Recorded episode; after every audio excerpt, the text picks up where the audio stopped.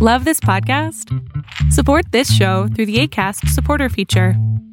It's up to you how much you give, and there's no regular commitment. Just click the link in the show description to support now. Hey, it's Ryan Reynolds, and I'm here with Keith, co star of my upcoming film, If, only in theaters, May 17th. Do you want to tell people the big news?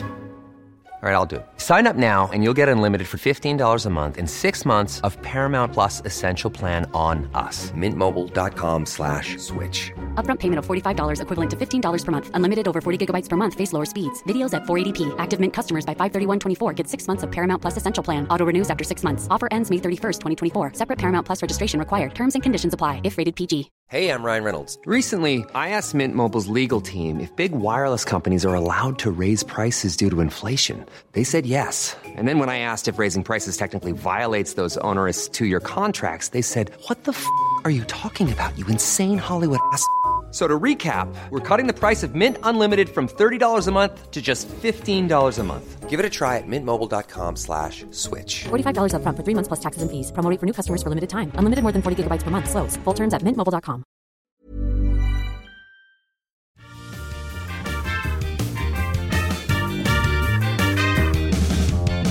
Welcome back to this exciting episode of Tripping Up. Today I've got an amazing guest that I cannot wait for you to meet. Rosie Bell is a location independent travel writer, editor, and author of Escape to Self and The Art and Business of Travel Writing. She's written for Forbes Travel Guide, BBC Travel, BBC Work Life, Brides, Fodors, Hemispheres, and Lonely Planet. You may have seen her as a travel and life design expert on the likes of ABC News, NBC News, and South China Morning Post. In this episode, we talk about couch surfing gone wrong, workaways. She coins some amazing terms, slow mad and beg packer. So let's dive in and learn all about Rosie. Now boarding. Hey, Rosie, it's so great having you on the podcast. Hi, hi, Nina. Thank you so much for having me. So, this is super exciting. I'm a big fan of your work. So, I'm glad that our audience is going to get to hear more about you. And I know you're a travel journalist and a nomad. So, you've been around the world, but I'd love to know how you travel and why you travel. Um, thank you so much again, once more, for having me. Um, how I travel and why I travel. Well, I've never really known anything else. Uh, my father was a diplomat, so we moved somewhere roughly every five years. Um, so it's completely, wholly, and utterly normal for me.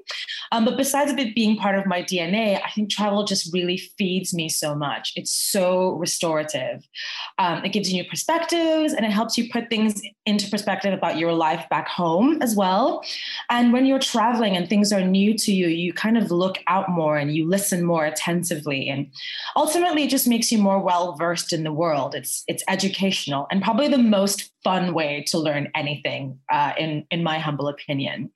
Um, I really truly believe in the importance of being in a place that sets your soul alive. Uh, so I think just going to places and discovering places that you love and make you feel like a better version of yourself if you have the option and the opportunity to, I think you don't have to base yourself somewhere just because that's where you've always been. So I travel to add the ingredients that I know that I need in my life, which uh, are discovery and freedom and warmth and music and great food, and um, and that's part of the reasons as to why I travel.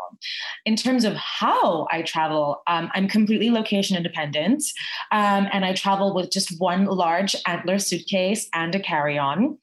Um, wow yeah just that that's all i have. It was it was very very mm. hard uh, down downsizing um, but i've been living that way for a couple of years now.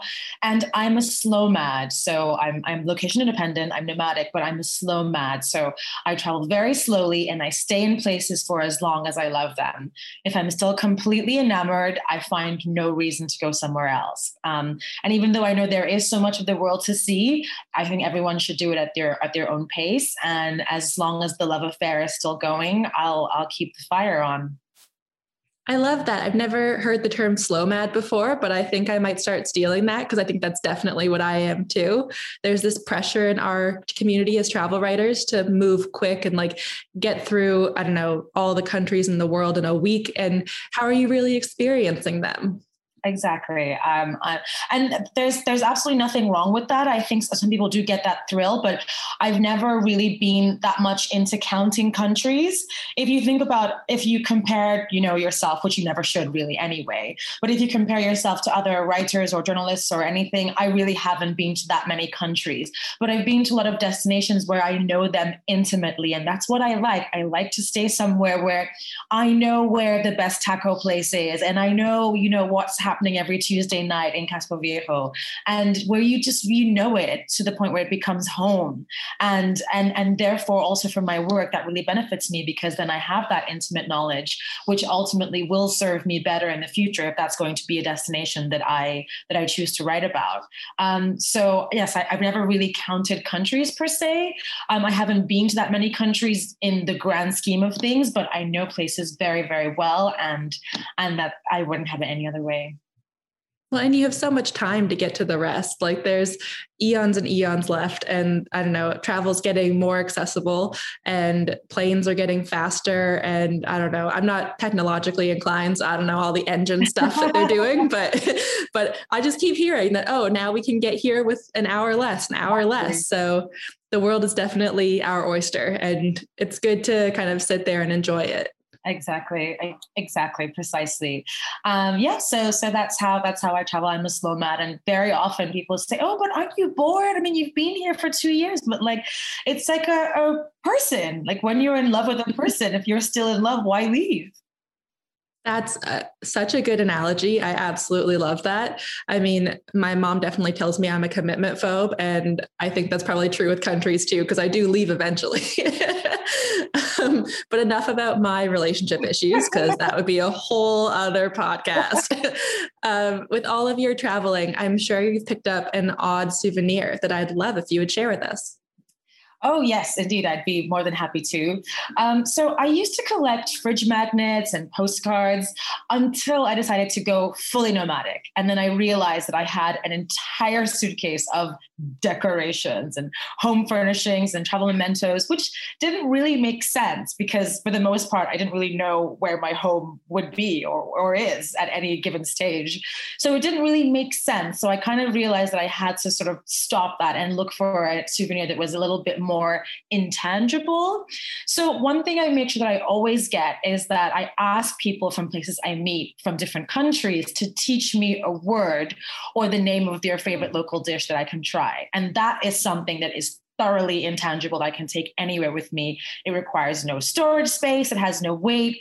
Um, and it's also pretty beneficial for connecting with people from that culture or from that country um, if I was to meet them in the future. Because I always, always, I definitely believe that you can definitely connect with people better if you can share a little bit of their language. Um, it makes them a little bit more appreciative of you taking that interest in them and also just you know i yeah it's just a, a really great way of connecting with people and another thing is so an, a word that I always pick up is cheers. I can say cheers in at least 20 languages. Um, oh my goodness. Yeah. From just, you know, souvenirs, you, sharing food, sharing meals with people, you know, you, you, you raise a toast to each other. And, and that's just mm-hmm. one of the beautiful things about travel, as I'm sure so many people have said to you on this podcast. It's the people that you meet and those experiences that you have. So um, yeah, I can, so let's, let's, let's do some of them. Let's try and go over over some and see how many I remember. Uh, so cheers. Um, Prost in Dutch, Prost in German, uh, Santé in French, Salud in Spanish, Saúde in Portuguese, uh, Salute in Italian, Yamas in Greek, uh, Sláinte in Gaelic, Skål in Swedish, Skål in Icelandic, Skål in Danish, Skål in Norwegian, uh, in Hebrew, Noroc, Romanian, Gesondheid, Afrikaans, Į sveikatą in Lithuanian, um, in Estonian, Ganbei in Mandarin, Kampai in Korean, Gëzuar in Albanian, and Iechyd da in Welsh, which is one of my favorite ones. Yeah, I'd say that is that's a great one to end on because it does have that like finality of like cheers, yeah. like we're here, huzzah. yeah. Um, and I think just being able to connect with people like in your own language is actually changes your whole entire or can change your entire experience of a place. I love that because number one, we've had so many people on the podcast that have either like armory as their weird souvenir. so a lot of guns have been snuck into countries, and a lot of animals have been they're weird animal things. So like stuffies, things like that. Not always real animals, but it's just interesting that there've been two major categories so far, and yours has created a whole new category that I, for one, am very appreciative of because I keep worrying that I'm going to get like the NRA knocking on my door and being like, "Can we sponsor your podcast?" Which we don't need here. oh. But yeah, and I think learning languages, like you're right, it is it's so integral. But so many of us, like I'm terrible at learning languages. I took French for 12 years, and like the best thing I can say is "Ne touchez pas le bouton rouge," which is "Don't touch the red button," which I learned for a play in grade eight where we were aliens on a spaceship, and um, that and grenouille, which is frog. So those are like that's all of my French, and that's 12 years of my life. like, like, geez.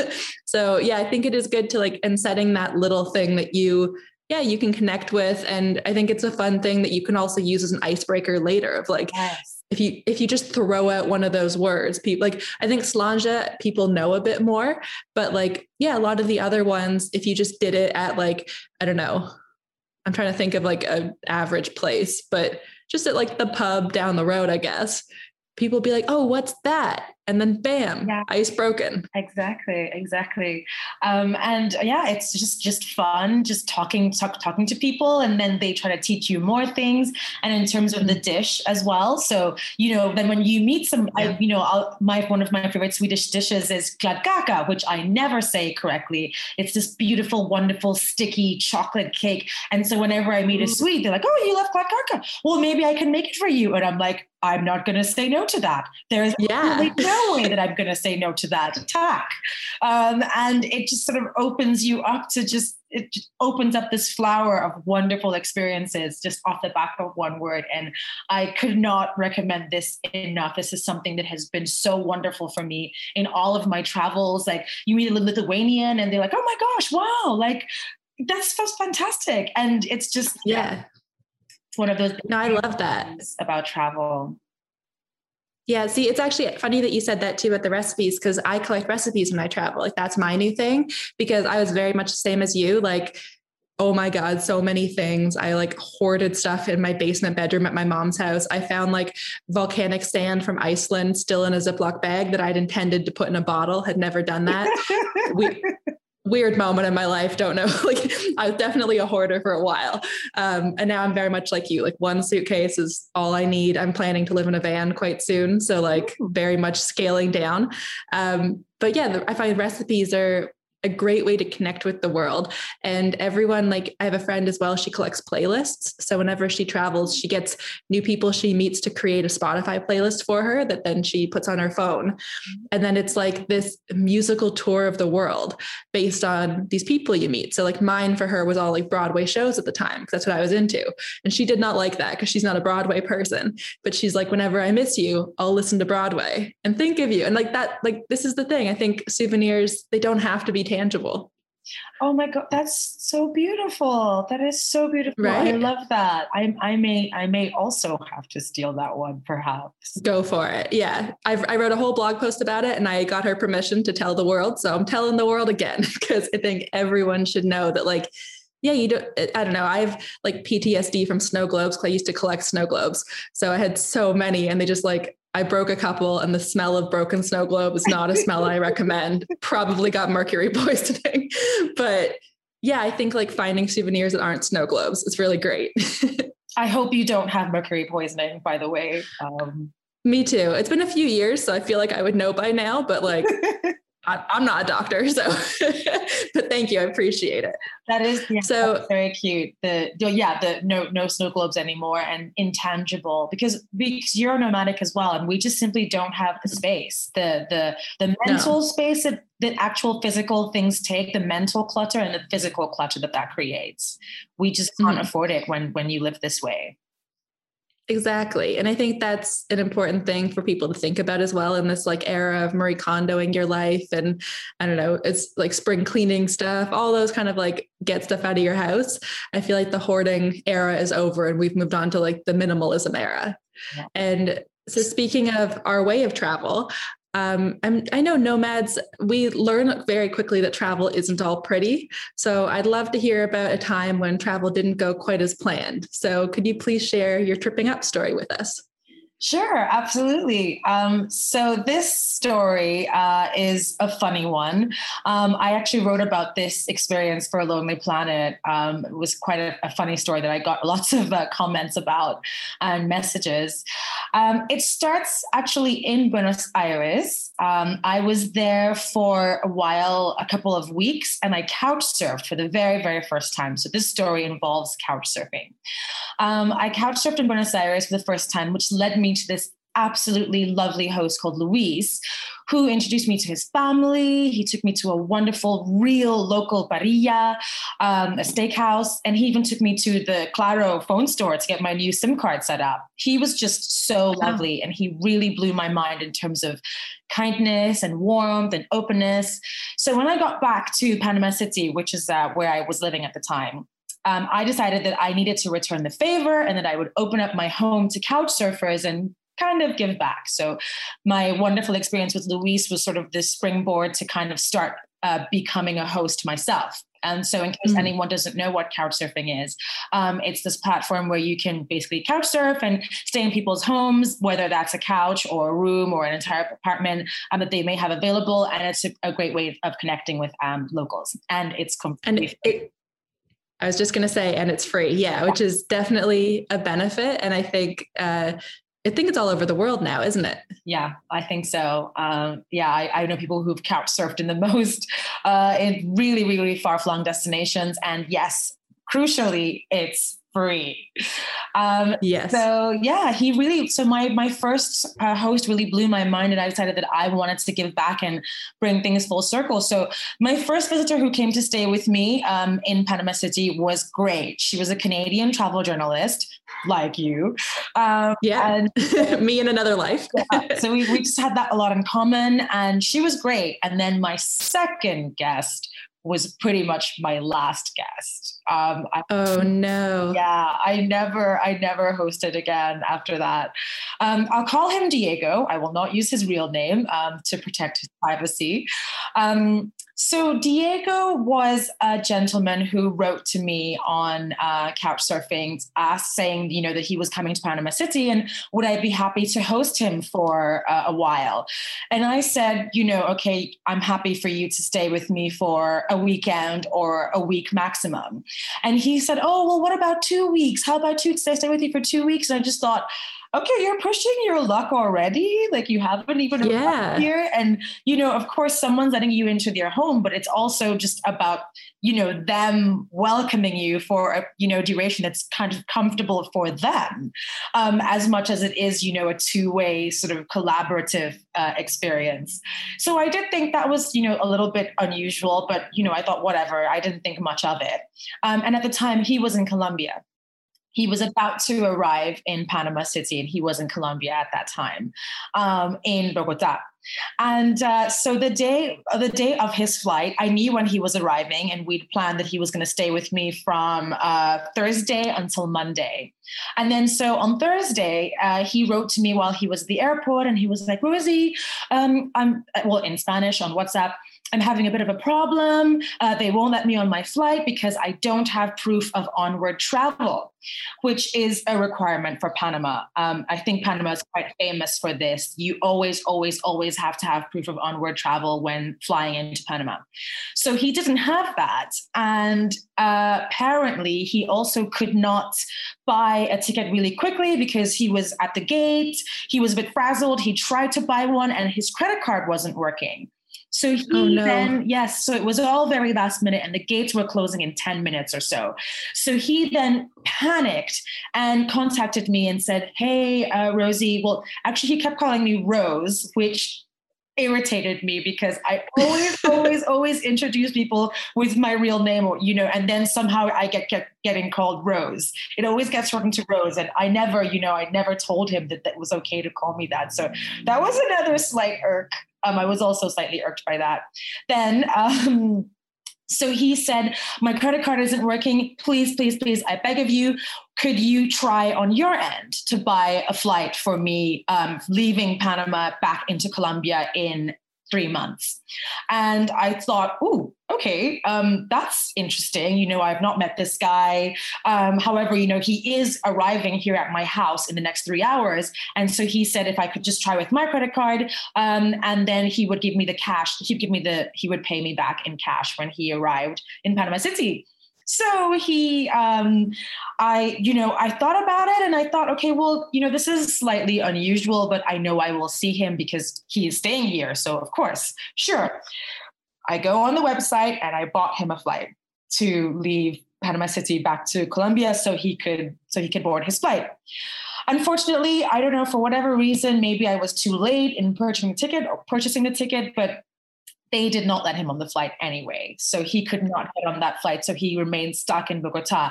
And then I thought, oh no, ooh, so ooh, my money has just gone down the drain. So I bought this flight for this gentleman who is not going to even be able to come to Panama. And it was just all a little bit of a mess.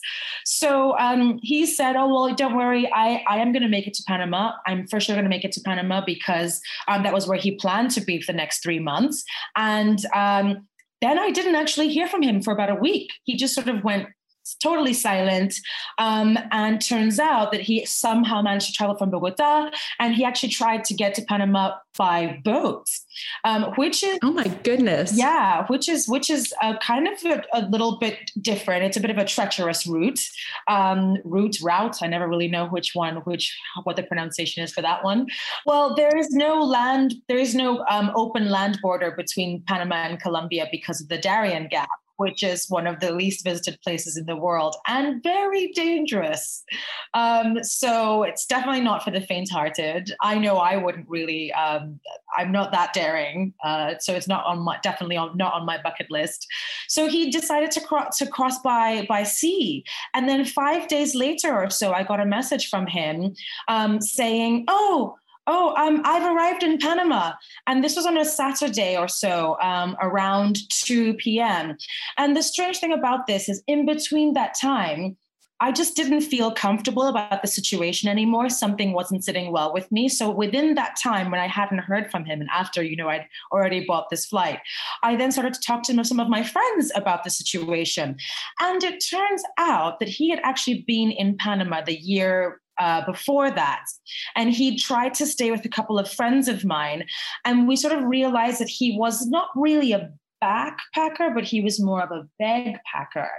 So, sort of, um, he doesn't necessarily really have a travel budget and he just sort of stays with people indefinitely. He stayed with one person for as much as six months, another person for three months, always for free, um, and sort of, you know, says that he just doesn't really have the funds. And so is, I guess, sort of in a way traveling on goodwill, so to say. But that's not what I was led to believe. I was led to believe that he his credit card wasn't working when I bought the ticket for him, and not because he just you know didn't necessarily have the funds um, but not only was he a, a begpacker but he also I realized when I went back and I scoured through all of his reviews, because he had so many couchsurfing reviews, most of his reviews were from women.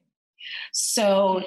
his reviews were from women, and many of whom had you know, commended him for things like being affectionate and attentive to their needs and giving back rubs and things like that. So I started to get a sort of somewhat gigolo vibe going on. So yeah, I, it sounds like it. Yeah. And I, I realized all of his reviews, all 70 or so of them at the time were all from women and women who had commended him for, you know, these sort of things like being physically attentive. And that's just not sort of what i'm looking for from my couch surfing hosts. I'm not looking no. for sort of service exchanges eh, of, of that nature.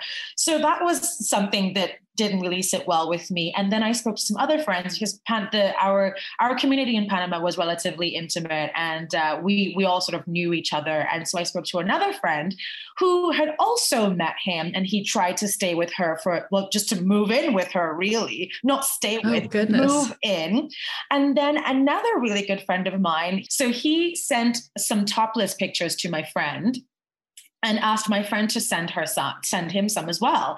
And my friend said, "Well, you know, that's a little bit unusual. I don't feel comfortable with that. And also, wouldn't you find it a bit strange if I just sent you a picture of myself without wearing a top?"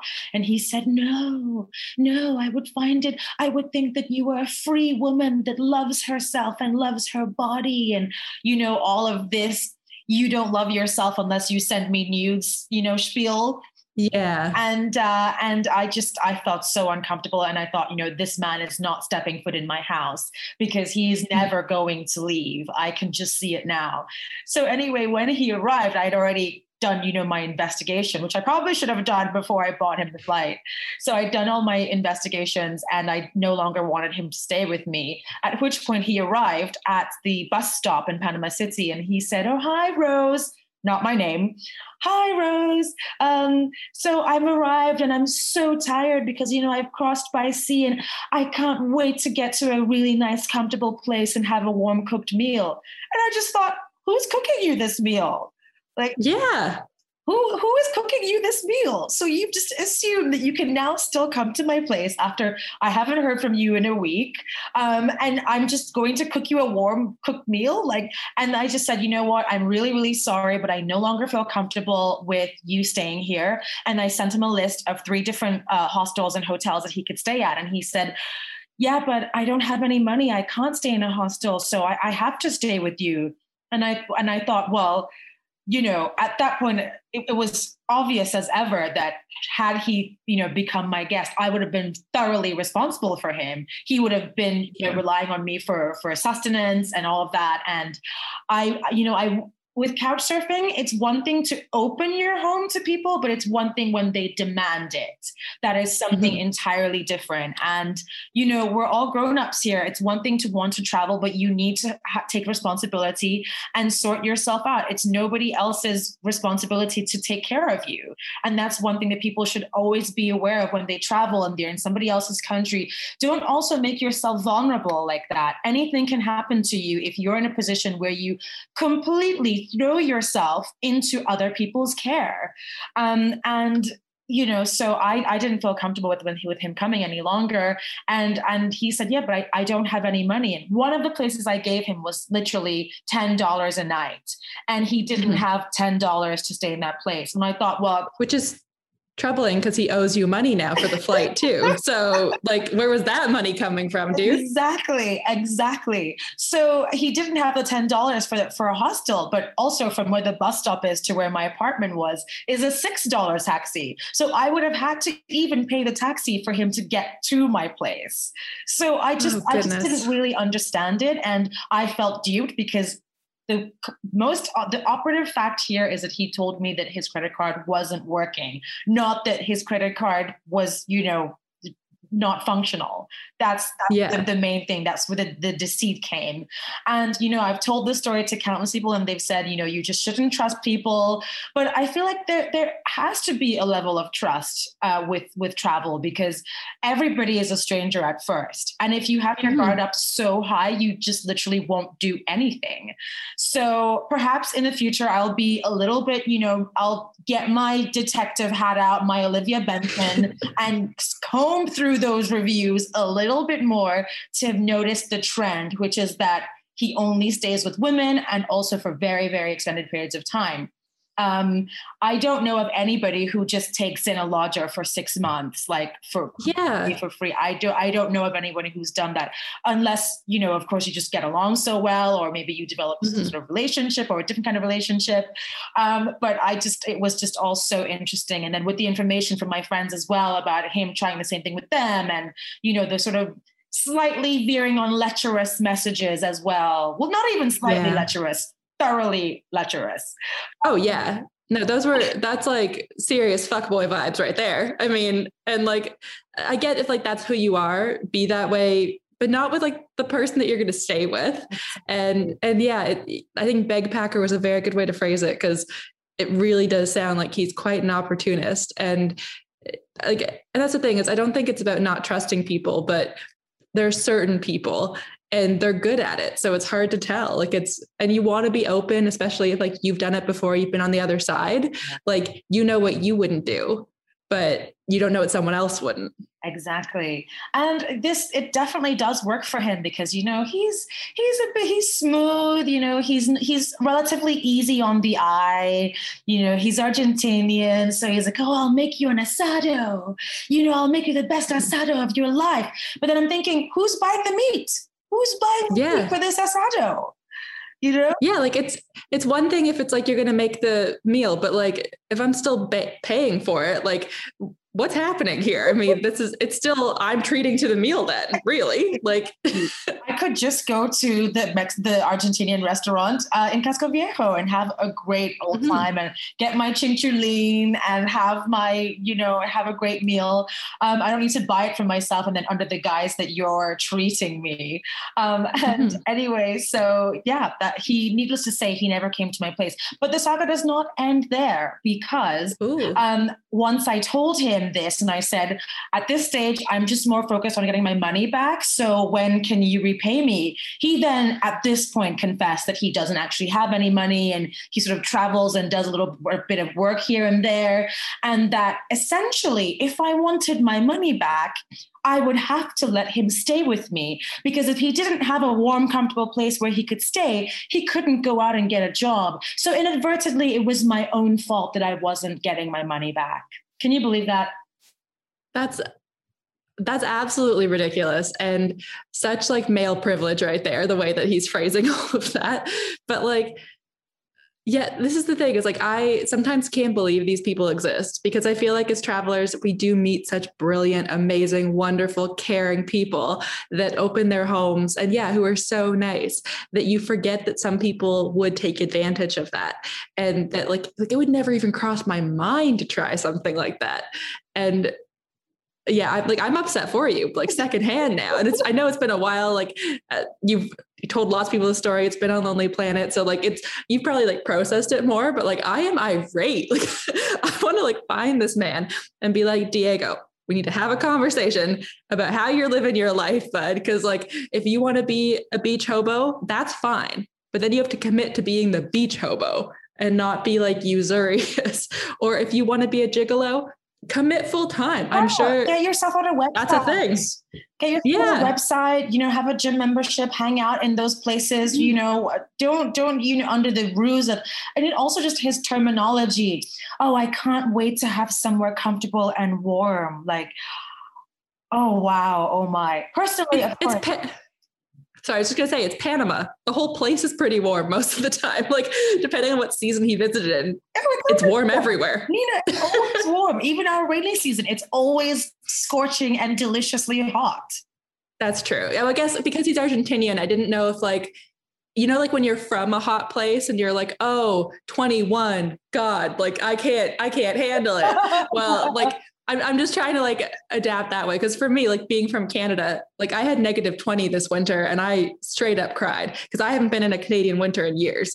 And like I wanted to leave very quickly.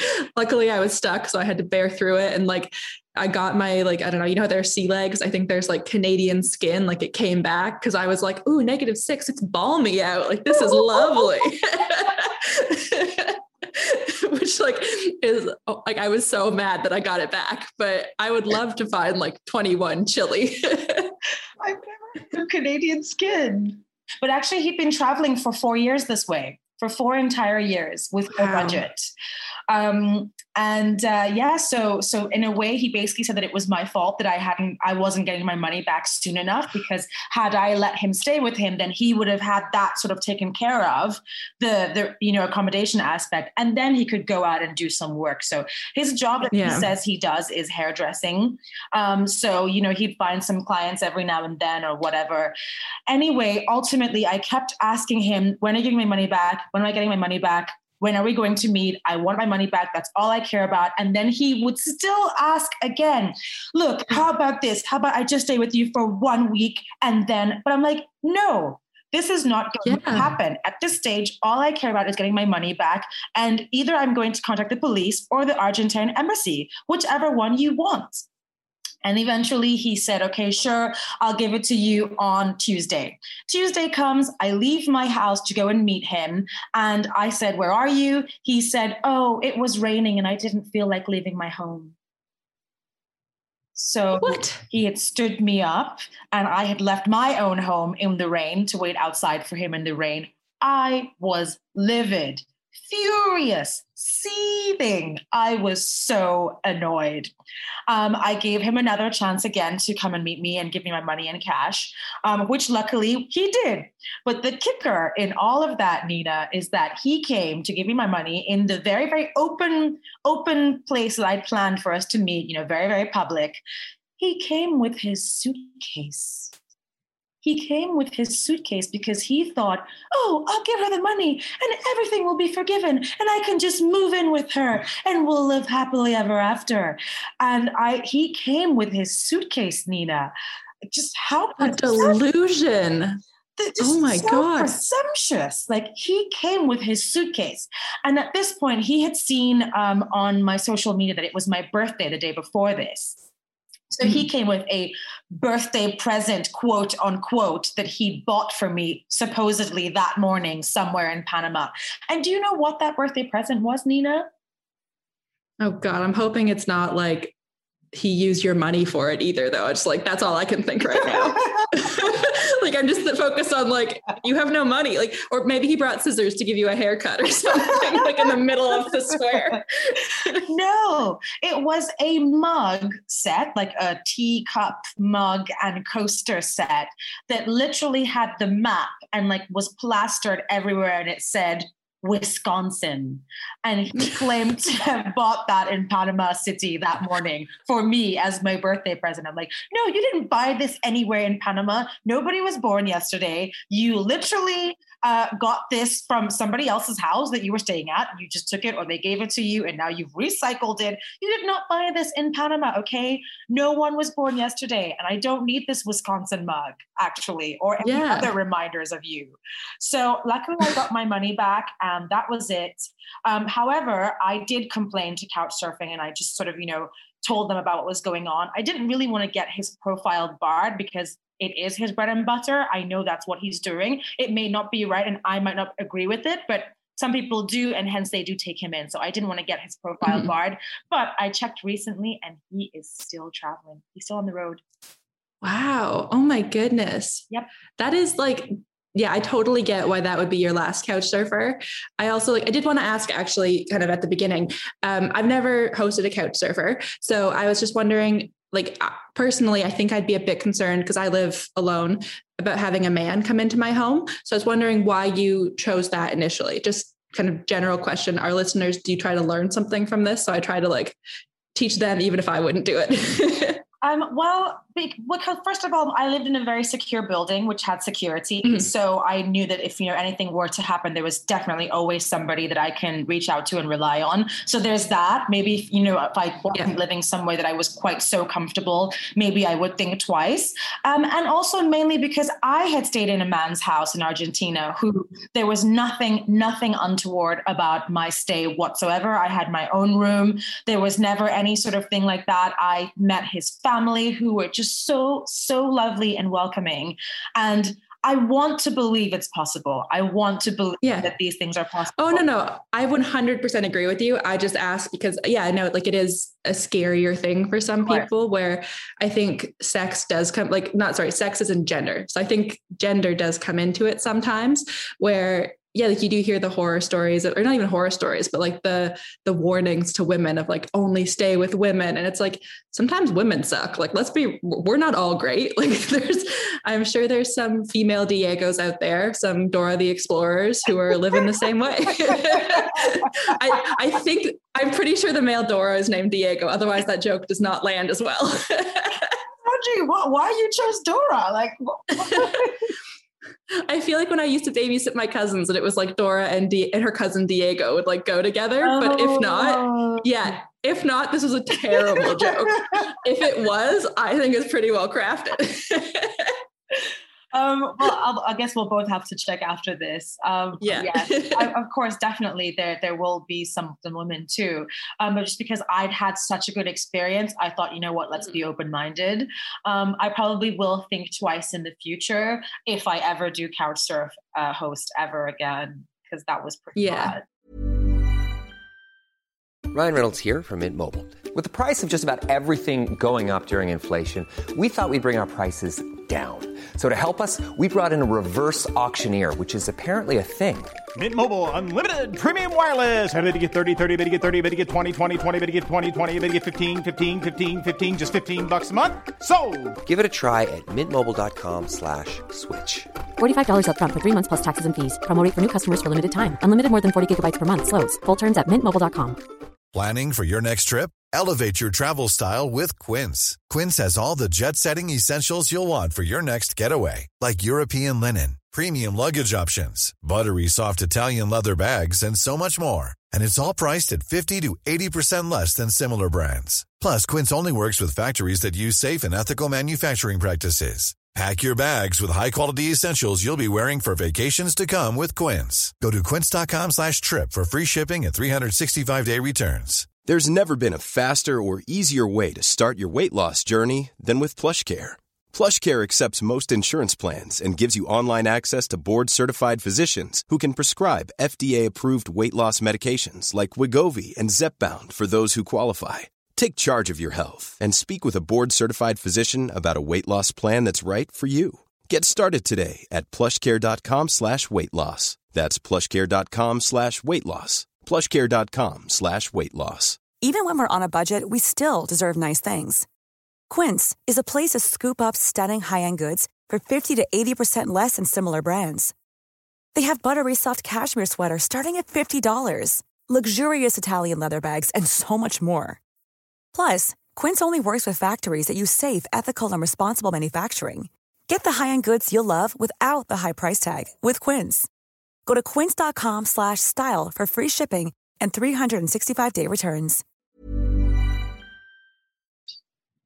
Well, of course. And I think like there were like the red flags were so hard to spot because like I totally understand the story I'm about to tell you will be very similar. Um, I was on Diego's side though, and the host was more of a Diego. So it like. I'd like to think I was still in the right, but we'll find you can judge at the end. It's hard when it's like online reviews and like you you have to look for those like hidden words. Like you've got to like examine it the way you would examine a book and like kind of critically review the reviews. Like that's not what you're there for like that's where I find it can be quite stressful for people because like a lot the tips people usually give is like read the reviews, read the reviews.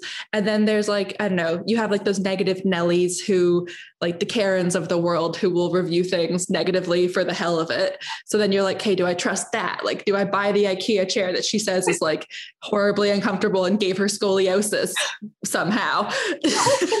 Gen- genuinely a review that I found when I was buying bar stools for my temporary apartment. I was like, it's a $15 stool. Number one, I don't think stools can give you care- scoliosis, Karen, but like also it's a stool. It's $15. don't expect the world. oh gosh. yeah. IKEA shopping is a great time. Um, but yeah, like so you get those people, and then you get the people who like sugarcoat everything. So you're like, okay, I have to like learn to find like the trigger words where it's like, yeah, like affectionate. I mean, the first time you skim it, you're not looking for that. So it's very easy to be duped by it.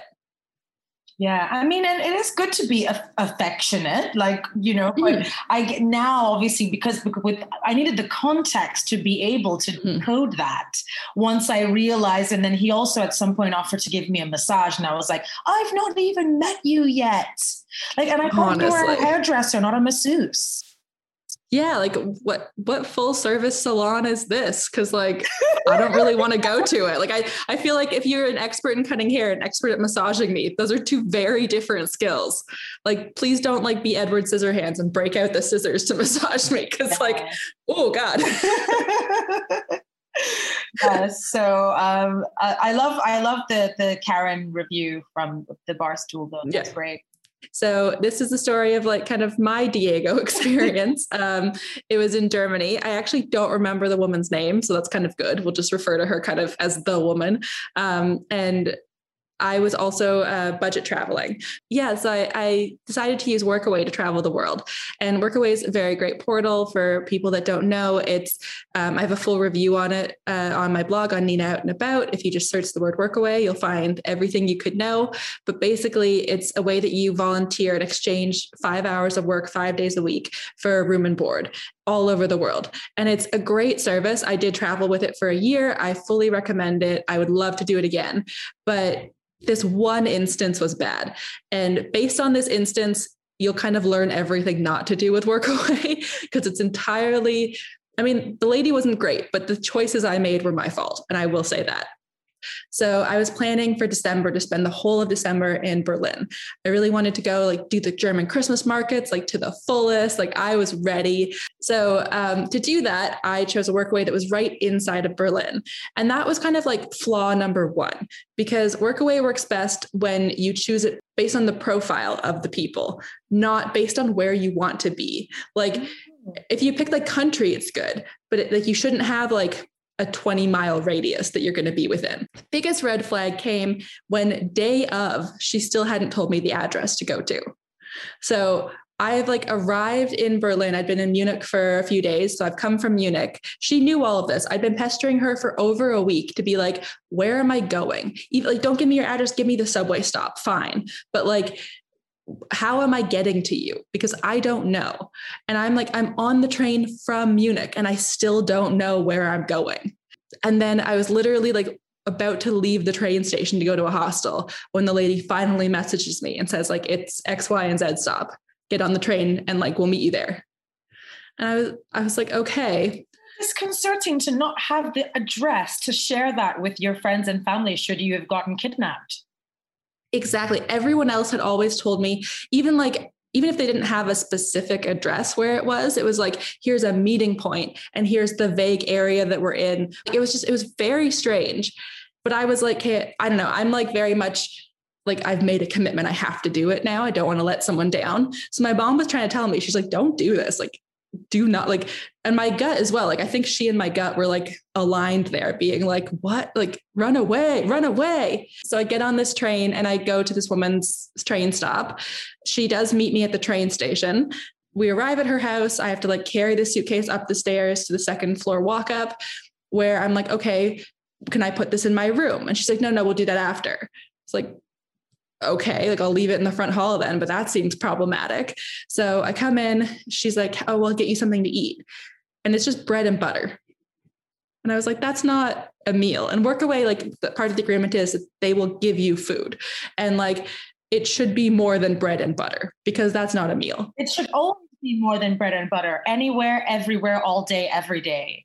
Yeah, like so, and this is like the first night too, which is kind of when you get the vibe of how the whole thing is going to go.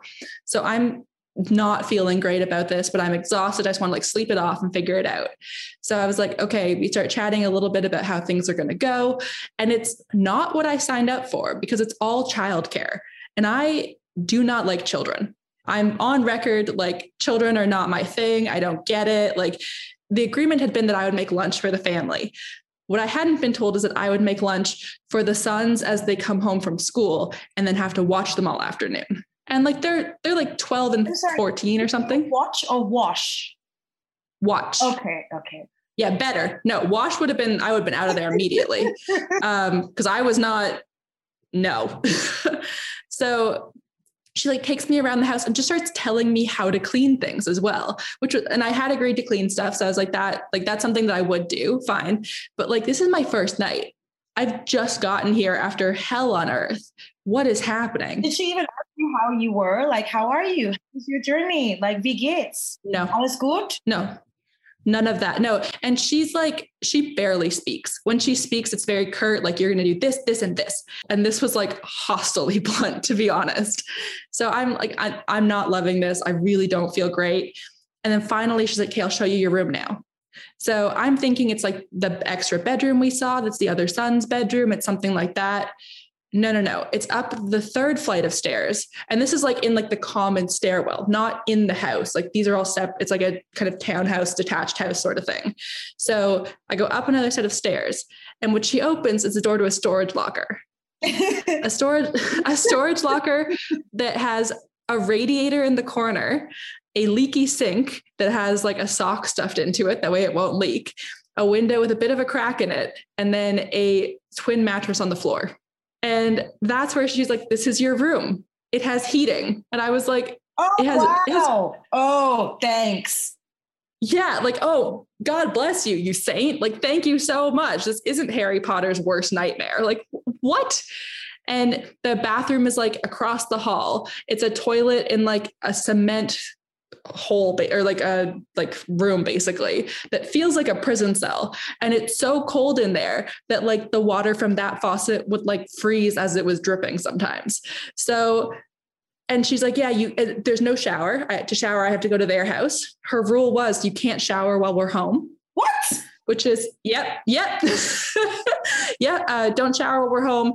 We all take a communal bath. Like we like reuse the same water. Don't worry, we won't make you do we won't make you do that. But you have to keep your shower to 5 minutes. And I was like and, she, and you can only shower every other day. I was like, you can't police my life this way. And she's like, yeah, don't come down for breakfast till we've gone. Don't like it, once I get home from work with my kids, like leave us alone. It's like I want to have time with my kids. It's not time for you to be here. And Workaway, much like couch surfing, is a communal experience. The whole point is like interaction and cross cultural exchange and like all like these beautiful things where it's like you're supposed to be a part of each other's lives. It's not servitude. And this was very clearly like modern slavery. That she brought you there to be a housekeeper, housekeeper. Oh, 100%. And like there's there's no Wi-Fi in the room upstairs that I'm in, like except if you're in like one corner touching the radiator, which is super bad for you. Um, and that was a requirement for me because like I do work online all the time.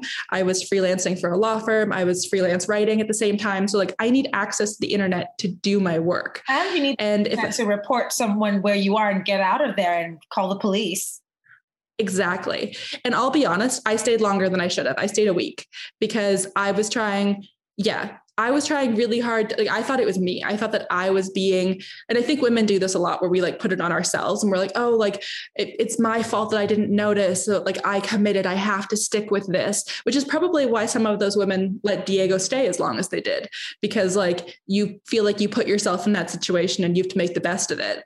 And I thought I was being like, I don't know, like elitist or something somehow where I'm like, oh yeah, like I need silk sheets. And I was like, a month later, I slept in a barn for six weeks and had a great time. Like it was like barn house, like not in the barn, but like loved it. I can definitely rough it. Like I was not being, I don't know, whatever. And even if I had been, who cares? It would have been like my choice and like my standards should have mattered. Yeah judging yourself a little bit like for for desiring a little bit more comfort but it's not it's not the home comforts that was the issue to mm-hmm. begin with she wasn't nice to you she actually wasn't nice to you she was not personable she did not make you feel welcome Exactly. And like the best thing I found that actually makes this entertaining is when I tried to leave.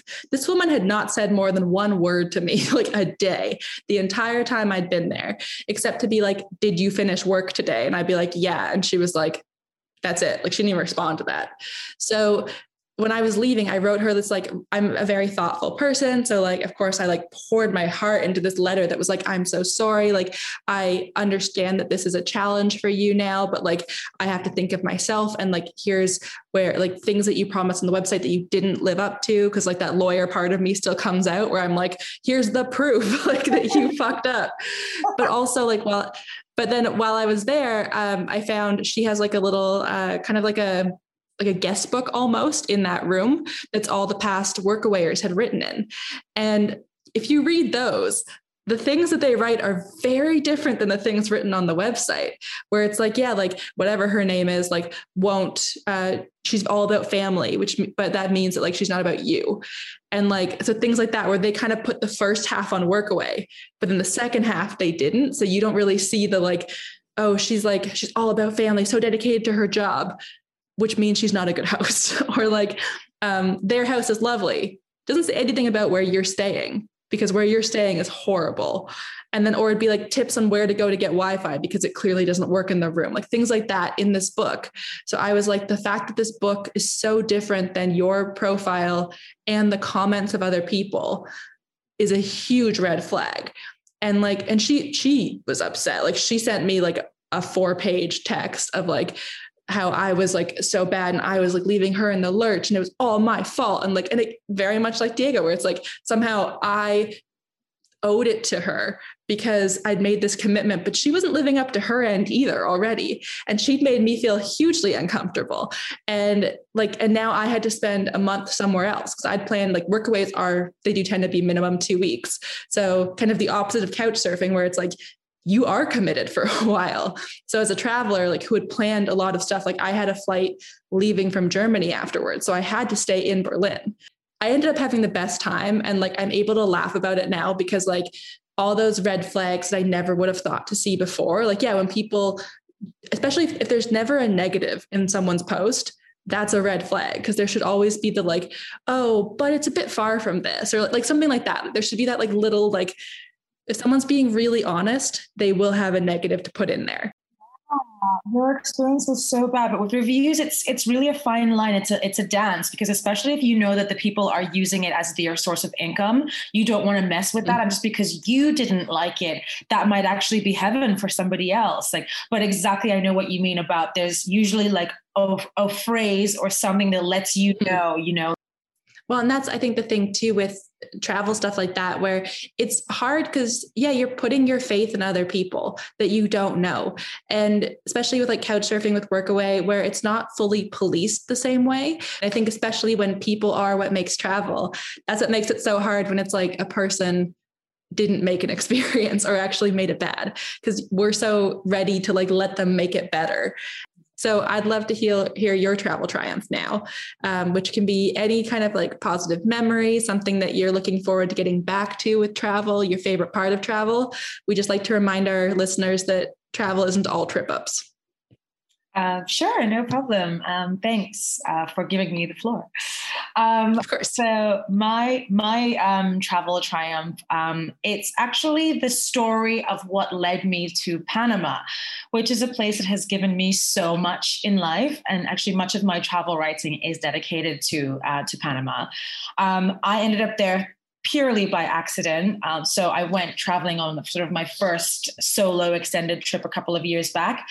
Um, but in my mind, there were there were a couple of places that were just literally paradise on earth, and Costa Rica was one of them. So I really wanted. I love Costa Rica. Okay, so you so you've been to Costa Rica, um, and I really really wanted to go, and I had all these ideas and perhaps maybe expectations of what it would be like and how I would feel. So I left London and I booked to like stay in Costa Rica for a couple of months. And I got there and I didn't really fall in love with it the way that I thought I would. Um, I didn't really find my nirvana or whatever I was looking for that I, I, I didn't I currently have in London anyway. Um, because I am such a, a, beachy soul. I really need the warm weather. I need the water nearby. I just need the comfort of knowing that it's it's available for me. And I love the the, the standard of living or the way of life that the water invites. So um, I didn't really find that in Costa Rica, and I pretty much done everything that I wanted to do in months and months and months. I did it all already within two and a half weeks. Um, and I wow yeah, I'd, I'd already done it all. And I thought, okay, well, you know, maybe I'll, I'll check out somewhere else. And then, so I was in a hostel and there was a Lonely Planet guidebook there, um, the Central America on a shoestring. And I just flipped through it and then there was Panama.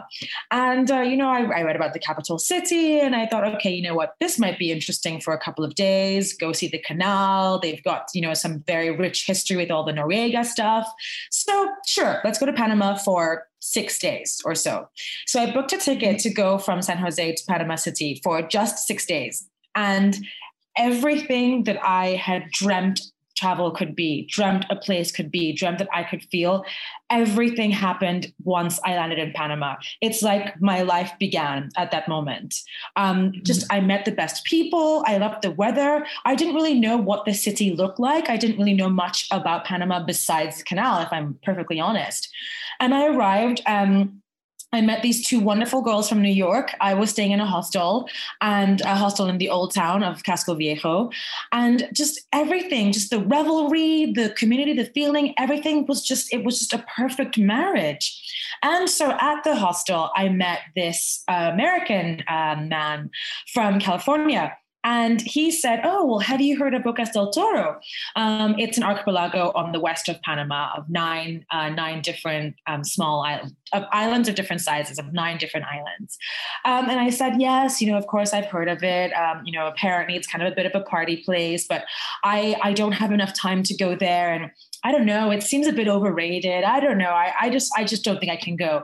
And he said, Look, Rosie, you you of all people, from what I know of you, in the one day I've known you, I just met him. I had just met this man, um, and he said, you of all people have to go to Bocas del Toro. It has to happen. You have to do it. And and I, I was like, but why? And he said, well, you know, you need to go to this place. And there's this one particular hotel which has a trampoline on the water. And you jump into the water and it's everything is on the water and it is just paradise. And it's like a perfect Caribe paradise. And I thought, yeah, you know, I've got to be back in Costa Rica on Wednesday. I can't do it. And he said, I'm done with the excuses. Give me your passport number. And I thought, what? And he said, give me your passport number. I'm going to buy you a flight. And I thought, okay, sure. Like, okay, okay. And then I gave him yeah. passport number and he bought me a flight, just a one way flight to go to Bocas del Toro. And that was it.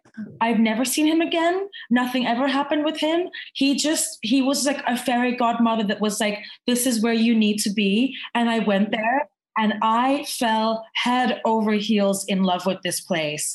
It was like it had my name on it. It just so entirely. And I I never went back to Costa Rica. I lived there for months and months and months, and then I had to go back to London. But I thought, you know what? I'm going to live here one day. It's going to happen. I'm going to do it. And then so I did go back to London and eventually stayed there for a while, sold all my stuff, and moved to Panama.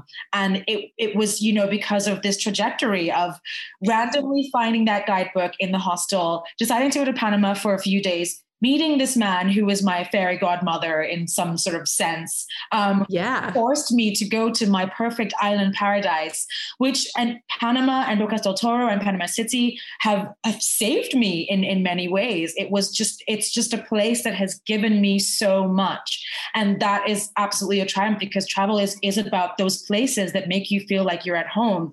It is about a feeling in your heart and it's about the people. And this this man he is just a wonderful person and you know it's not it wasn't an expensive flight but it was just the push that i needed. And he just he just did that for a stranger for an absolute stranger that didn't he didn't owe me anything. I didn't owe him anything and that and that was just literally it. Travel can just be so so beautiful like with those moments just take your breath away. And here i am years later still telling people the story still feeling thoroughly grateful to him because it was just it was just wonderful. And panama has come to my rescue at times of heartbreak sadness.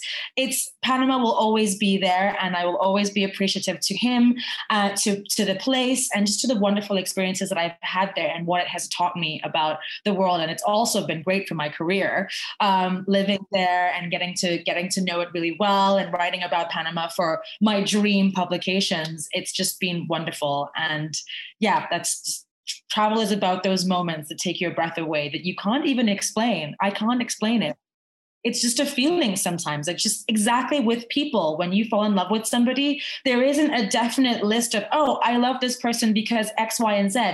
No it's just a feeling. You just get it takes you over and it's it's it's inexplicable. You can't explain it. Yeah and I'm I'm so fortunate that this this is my work as well, and that you know discovering those places I love translates into professional uh, betterment is just wonderful, and I still can't even believe that sometimes. Um, but yeah, some places just have your heart, and also listening to your podcast, there was something that um, one of your guests said as well, which is that just you know your heart knows when it's time to go somewhere as well. And for me, I also always wanted to go to Brazil. It was just one of those places because also growing up, my mom had a really interesting relationship with Brazil, even though she'd never been there. We ate Brazilian food at home. We listened to Brazilian music. We knew the lyrics of Seu Jorge songs. So going to Brazil was kind of like a pilgrimage uh, in a way. And when I arrived, I was just in floods of tears all the time because I was just like, oh my God, I'm here. Like it's just, it's, it's just a, a, magical, magical, magical feeling. And there are just some places that can do that to you. And I really mm-hmm. honestly urge anybody who can, obviously, you know, with the pandemic, you know, we, we can't travel as, as freely as we once could but there is just something so moving and powerful. And it's such a gift what travel can give you, and anybody who can should. I completely agree. And on that very positive note, because I think that's the message of the show, really, um, we'll be saying goodbye to you, Rosie. Thank you so much for joining us on Tripping Up. Thank you so much for having me. It's been really fun. Thank you. Attention passengers, we've now reached our destination. We hope you enjoyed the flight and have a nice day. How exciting! You've learned all you need to know to become an expert couch surfer and workawayer. And you might even be inspired to become a SLOMAD like Rosie, and like I'm now going to call myself. To learn more about Rosie, check out her website, rosiebell.net. And if you want to live your life just like her, you should check out her website, discoverysessions.io, where you'll find awesome classes and brainstorming tools to help you figure out the best way to live your life and to start an entrepreneurial lifestyle that could let you SLOMAD even more. To give you a taste of some of the amazing articles that Rosie has written, check out her BBC.com article all about Nigeria. Rosie has Nigerian roots, and in this article, she explores the way that the country is kind of set up to overachieve. My favorite quote from the article is For Nigerians like myself, a competitive streak is as natural as a spicy jollof rice at a wedding, which I think says it all. And really makes me hungry for some jollof rice. Thank you for joining me for, for another amazing episode of Thank you for joining me for another amazing episode of Tripping Up. I hope to see you again in 2 weeks. Cheers.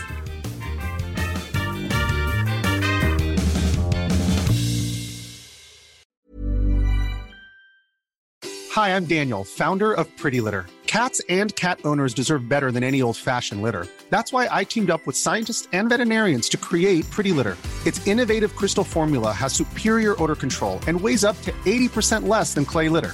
Pretty Litter even monitors health by changing colors to help detect early signs of potential illness. It's the world's smartest kitty litter. Go to prettylitter.com and use code ACAST for 20% off your first order and a free cat toy. Terms and conditions apply. See site for details. Hey, it's Paige DeSorbo from Giggly Squad. High quality fashion without the price tag? Say hello to Quince. I'm snagging high end essentials like cozy cashmere sweaters, sleek leather jackets, fine jewelry, and so much more. With Quince being 50 to 80% less than similar brands. And they partner with factories that prioritize safe, ethical, and responsible manufacturing. I love that. Luxury quality within reach. Go to quince.com slash style to get free shipping and 365 day returns on your next order.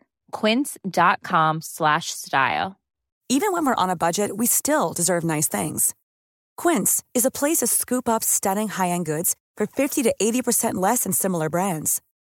They have buttery soft cashmere sweaters starting at $50, luxurious Italian leather bags, and so much more. Plus, Quince only works with factories that use safe, ethical, and responsible manufacturing. Get the high-end goods you'll love without the high price tag with Quince. Go to quince.com/style for free shipping and 365-day returns.